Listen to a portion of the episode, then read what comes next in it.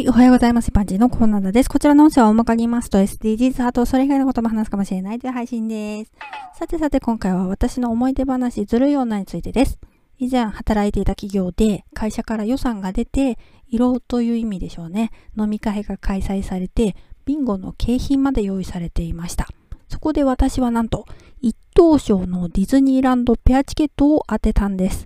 頭の中ではディズニー好きの友人を思い浮かべていたけれど、誰と行きますか？とコメントを振られて、まだ決まっていませんとなんだかノリの悪いコメントをしてしまいました。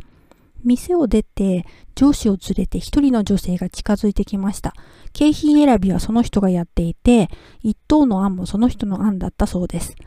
よかったですねとだけ言いたくて私の元に来たわけではありませんでした。なんと、自分が当てた3等のヘッドスパと交換してほしいと言ってきたんです。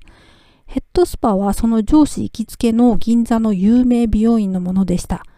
私はヘッドスパどうでもよかったんですけど、断れなかったんですね。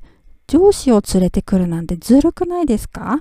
チケットには期限があるので、その間に行ってるはずですけど、行ってきたことの報告というか、それ一言もなかったし、もちろんお土産なんてなかったです。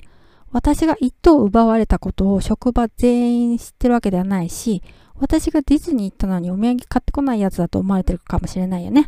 ではでは今回この辺で次回もお楽しみにまた聞いてくださいね。ではまた。